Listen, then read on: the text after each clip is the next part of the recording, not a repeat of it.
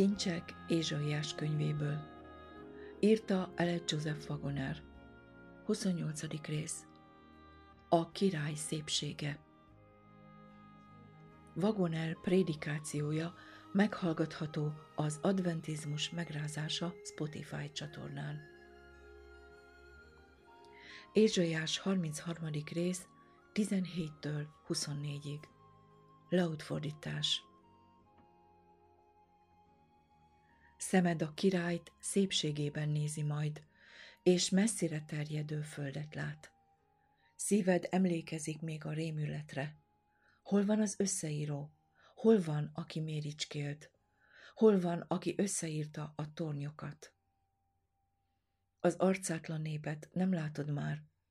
A homályos, érthetetlen beszédű népet, melynek nyelve dadogó, értelmetlen. Nézd a Siont, ünnepeink városát. Szemed látja Jeruzsálemet, a nyugodt lakóhelyet, a sátrat, amelyet nem bontanak le, cövekeiket nem húzzák ki soha, és egyetlen kötele sem szakad el. Jehova fenséges lesz ott előttünk, azon a helyen, ahol folyók hömpölyögnek, mindenféle széles folyamok.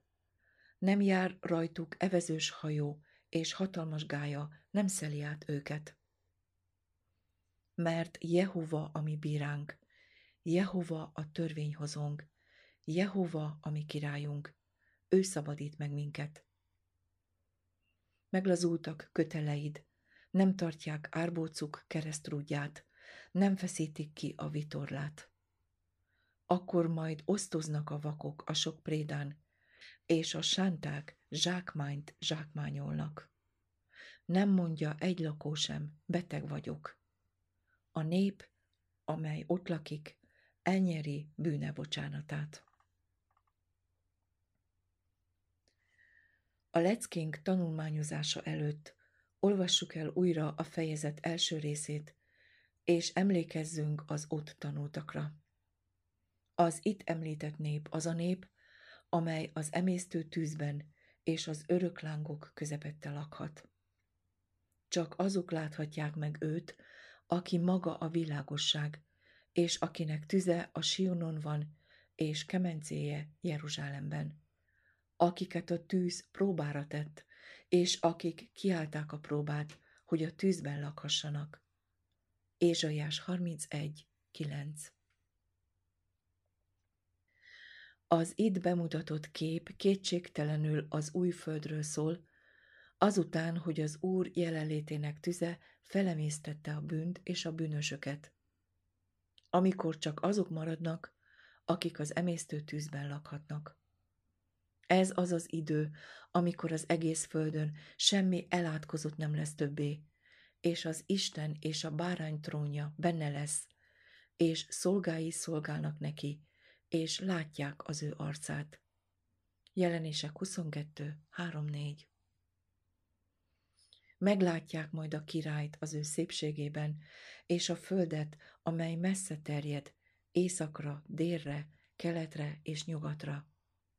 Ahogyan Isten megígérte Ábrahámnak. 1 Mózes 13, 14-től 17-ig. És látják az ő arcát. Szemed a királyt az ő szépségében nézi majd. Mi a király szépsége, amire, ha ránézünk, teljes boldogság és öröm tölt el bennünket? Tanulmányozzuk röviden ezt a témát, mert ha megismerjük és felismerjük, akkor megtaláljuk az élet örömét már ezen a bűnnel megterhelt földön, amelynek mértéke az egekig hatott. A fenti versben az Úrnak szépségéről olvastunk. Amikor látomásban az urat látta, miként menti népét, mint egy nyájat, Zakariás proféta meghatottan felkiáltott. Ó, mi nagy az ő jósága, és mi nagy az ő szépsége.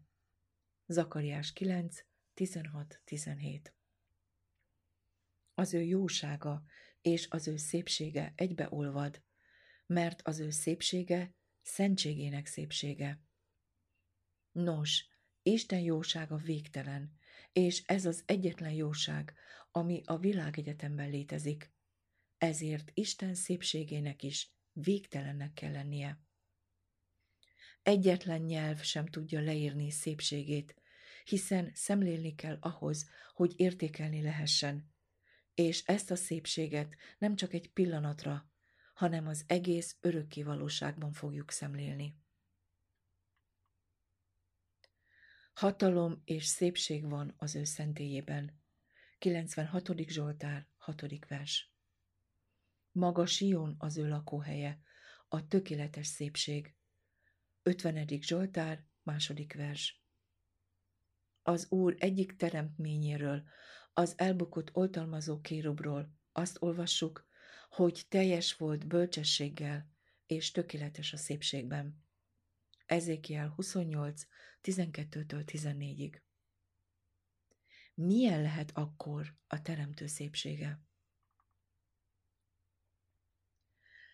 Dávid a Zsoltáros, az Izraelnek igen magasra emelt férfia, aki által az Úr lelke szólt, 2 Sámuel 23, 1-2, a következőket írta az egek királyáról. Te vagy a legszebb az ember fiai között, kedvesség árad ajkadról. 45. Zsoltár, első két verse. A Zsoltáros csodálatos kinyilatkoztatásokat kapott az isteni dolgokról, és olyan nagyra értékelte az Úr szépségét, hogy azt mondta, egyet kérek az Úrtól, azért esedezem, hogy az Úr házában lakhassam életem minden napján, hogy nézhessem az Úr szépségét, és kérdezhessek az ő templomában. 27. Zsoltár, 4. vers, angol fordítás. Az Úr szépségét látni volt az egyetlen vágya, és ez lesz az igazak jutalma. Az egek beszélik Isten dicsőségét. 19. Zsoltár, második vers. Az egek ragyogásukkal kinyilatkoztatják az ő dicsőségét, hiszen ő az egekre helyezte dicsőségét. Lásd, 8. Zsoltár, első vers. Ne feledjük, hogy minden csak Isten életének hatalma által létezik. Minden dolog Isten igéje által jött létre, és az ige az élet. Minden ő benne áll fenn. Kolossé 1.17 Az ő nemzetsége vagyunk. Apostolok cselekedete, 17. rész, 28. vers. De nem mi vagyunk az ő egyetlen alkotásai. Hegyeket és dombokat hozott létre. Ő öröktől fogva és mindörökké létezik. 90. Zsoltár, első két verse.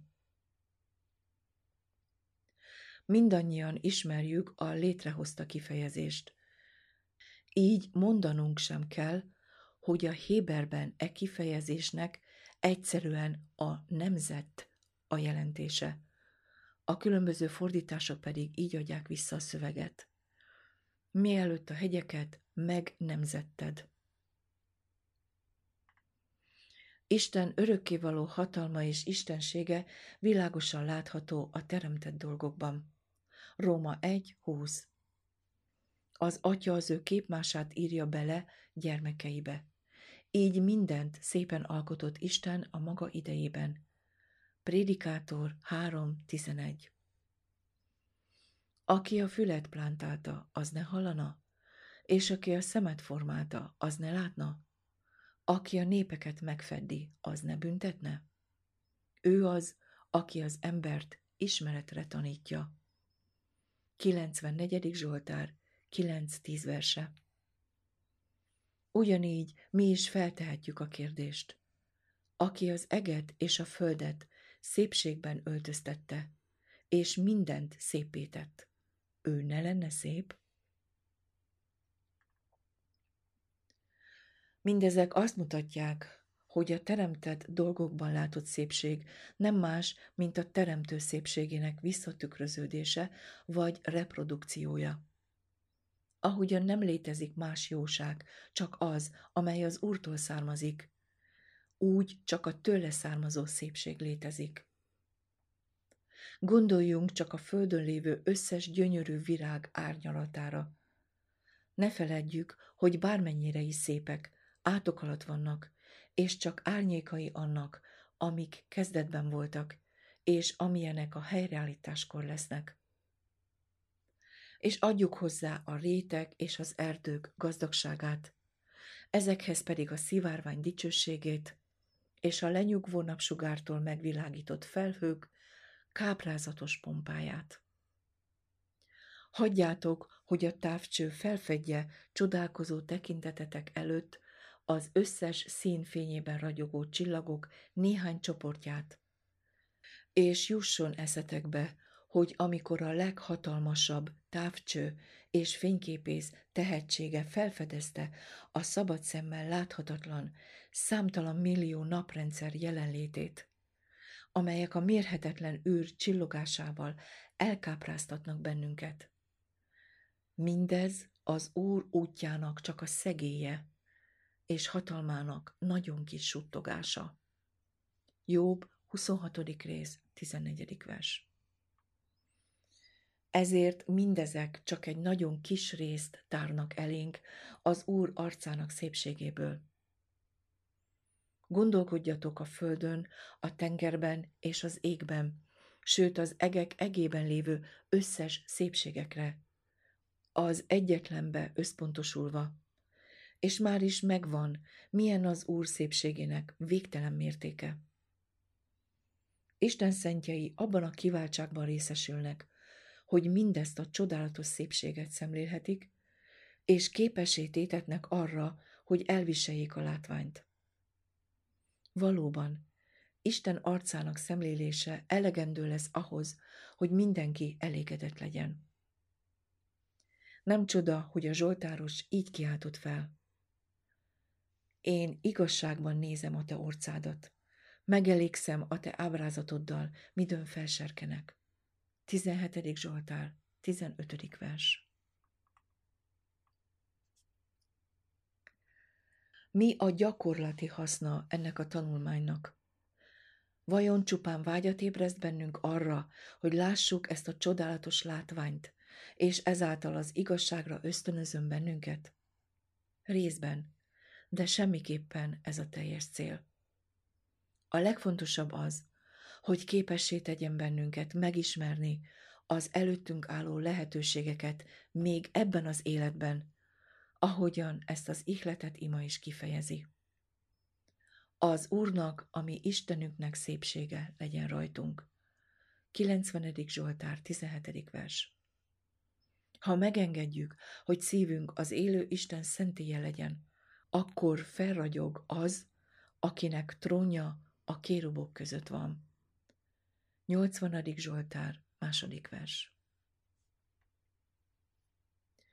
Kelj fel, világosodjál, mert eljött világosságod, és az Úr dicsősége rajtad feltámadt. Mert íme sötétség borítja a földet, és éjszaka a népeket, de rajtad feltámad az Úr, és dicsősége rajtad meglátszik. Ézsaiás 60, első kettő verse. Az Úr szépsége, a szentség szépsége, és ahogy az emberek fiai előtt kinyilatkoztatta mérhetetlen jóságát azok iránt, akik bíznak benne, úgy tulajdonítja nekik szépségét is. A világ nem ismeri fel, mert nem vágytak az Úr szépségére, amikor meglátták őt.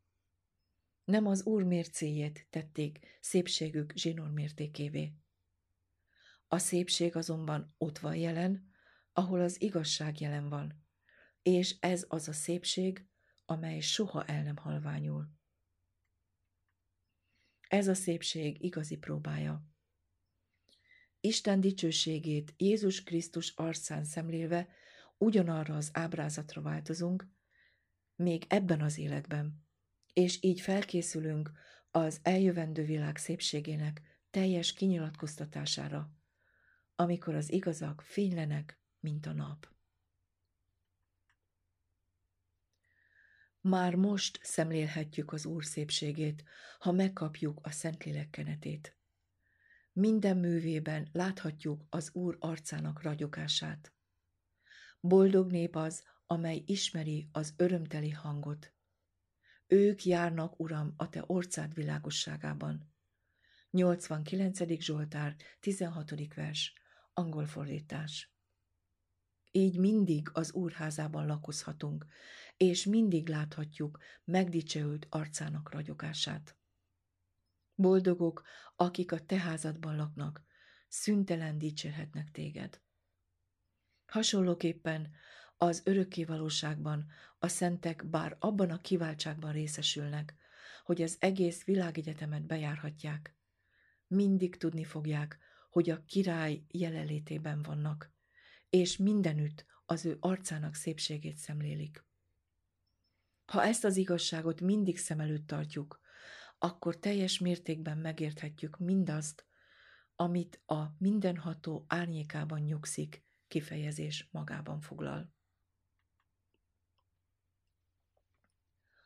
A 18-tól 20-ig terjedő versek még világosabbá teszik, hogy az idő, amelyről most tanulmányozunk, a gonoszok mennyei tűzzel való felemésztése utáni idő, akik körülvették a szenteket és a szeretett várost. Jelenések 29. Szíved a rettentő múltra gondol, de csak azért, hogy felmagasztalja az Úr kegyelmét és csodálatos hatalmát. Hol vannak most azok, akik számlálgatták a tornyokat, és akik a gonoszság dühében a szent város elpusztítására adták fejüket? Többé nem látják őket, mert olyanok, mintha soha nem is léteztek volna.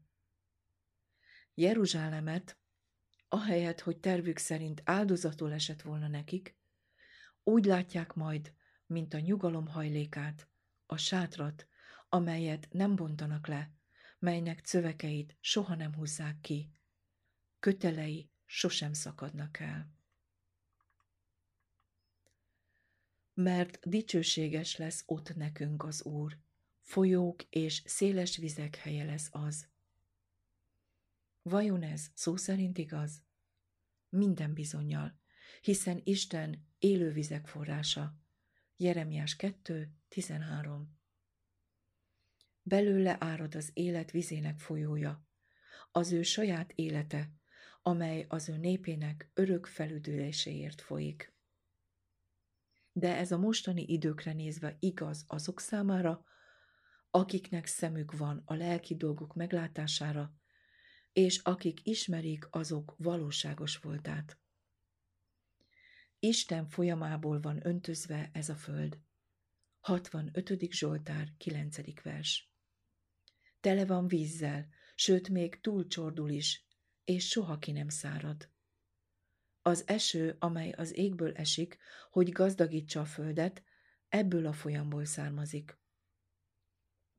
Következésképpen a föld folyói ugyanannak a menyei folyónak az elágazásai. Az áramló folyókban és a tenger hullámaiban Isten életét láthatjuk akkor már nem csak szófordulat lesz az, hogy a békességünk olyan lesz, mint a folyó, és igazságunk olyan, mint a tenger hullámai. Az Úr házában lakva állandóan látni fogjuk az ő arcát, és inni fogunk az ő örömének folyamából. Jehova, ami bíránk, királyunk és törvényalkotónk, és joggal, mert ő üdvösséget ad nekünk. Csak ő, aki meg tud menteni, jogosult törvényeket adni, és csak neki kell engedelmeskednünk. Mindennapi imánk, jöjjön el a te országod, legyen meg a te akaratod, amint a mennyben, úgy a földön is. Ez azt jelenti, hogy az Úrra pontosan ugyanúgy kell tekintenünk, mint királyunkra, mintha már most a mennyben lennénk. Ő az egyetlen igazságos király. A mi részünk annak elismerése, hogy az Úrnak joga van uralkodni felettünk. Nem mondja egy lakos sem, beteg vagyok, vagy ahogy Laut fordításában olvassuk, a betegség meggyengített. Ez egy dicsőséges átalakulás lesz a jelenlegi állapotból. És szemünkről minden könnyet letöröl, és halál nem lesz többé, sem gyász, sem jajkiáltás, sem fájdalom nem lesz többé, mert az elsők elmúltak. Jelenések 21, 4 Miért nem lesz többé betegség azon a földön? A szövegben a következő okról olvasunk. A nép, amely ott lakik, bűnbocsánatot nyer.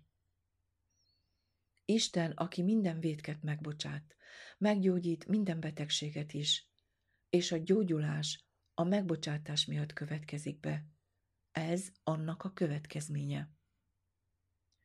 Kevesen ismerik fel a megbocsátás áldásának teljességét, és ezért mondja oly sok keresztény, hogy a keresztény életben van magasabb állapot, mint a megigazulás. Azt hiszik, hogy a megbocsátott bűnök tudatában élni csak egy apróság azokhoz az állásokhoz képest, amelyeket Isten tartogat azok számára, akik teljesen bíznak benne. De a megbocsátott bűnök folyamatos tudatában élni a legmagasabb állapot, amely bármely teremtmény számára lehetséges. Ez azt jelenti, hogy Istennel közösségben élünk. 1 János 1 hét. Bűneink Krisztus igazságának nekünk tulajdonítása által bocsátatnak meg, ami az Isten életének felajánlását jelenti a mi életünk helyett. Ez teljes átalakulást jelent. Jézusnak, az ő fiának vére megtisztít minket minden bűntől. Krisztus élete az Isten trónjából származó folyó, amely állandóan átáramlik rajtunk keresztül, és az egyetlen életforrásunk lévén eltávolítja a bűnt. De amikor az Úr nekünk adja az ő életét, akkor azt teljes egészében adja nekünk. Az Úr önmagát adja nekünk, és ő nincs részekre osztva. Ezért az ő egészségét épp úgy nekünk adja, mint az ő igazságát. Az Úrnak ugyanolyan könnyű valakit teljesen egészségessé tenni, mint megbocsátani a bűneit, mert mindez ugyanazon az életen keresztül történik. Valóban, ha tudnánk, hogy milyen átfogó az igazság ajándéka, amely eltávolítja a bűnöket, akkor vele együtt megkapnánk a testünk gyógyulását is. Csak akkor a miénk, ha elfogadjuk. Miért nem tapasztalják meg oly sokan az egészség áldásait, akik vallják, hogy ismerik az Urat, mint bűnbocsátó Istent? Egyszerűen azért, mert nem értik meg, és nem alkalmazkodnak a feltételekhez. Tudják, ha megvalljuk bűneinket, ő hű és igaz, hogy megbocsátja bűneinket, és megtisztít minket minden hamisságtól. Ezért megvallják bűneiket. De Isten elvárja, hogy ne maradjanak továbbra is a bűnben. Nem várhatjuk, hogy megbocsátást kapjunk, ha csak nem vagyunk hajlandók elszakadni teljesen a bűnöktől.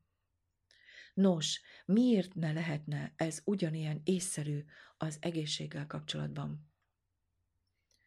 Az életnek és az egészségnek vannak feltételei. Senki sem várhatja el az Úrtól, hogy megóvja az égéstől, ha továbbra is tűzben tartja kezét. Ugyanígy nem várhatjuk el az Úrtól, hogy megőrizze egészségünket, ha továbbra is figyelmen kívül hagyjuk az egészségügyi törvényeit, mint ahogyan nem várhatunk bűnbocsánatot sem, ha figyelmen kívül hagyjuk a tíz parancsolatot. Isten azért adott nekünk ételt, italt, levegőt, pihenést és ruházatot, hogy megőrizze egészségünket. Ha csak azt esszük és isszuk, amiről ő azt mondta, hogy jó az elederre, és mértékkel fogyasztjuk azt, ha hagyjuk, hogy tüdőnk a lehető legtöbb tiszta levegőt szívja be, és nem szennyezzük a dohány mérgével, és ha egyensúlyba tartjuk a munka és a pihenés közötti arányt, akkor az Úrban bízva elegendő erőt várhatunk minden feladatunkhoz, hogy egész életünkben ne kelljen azt mondanunk, gyönge vagyok a betegségtől. Ez a gyakorlati istenfélelem, amely ebben az életben épp úgy hasznos, mint az eljövendő életben. De Present Route 1899. július 6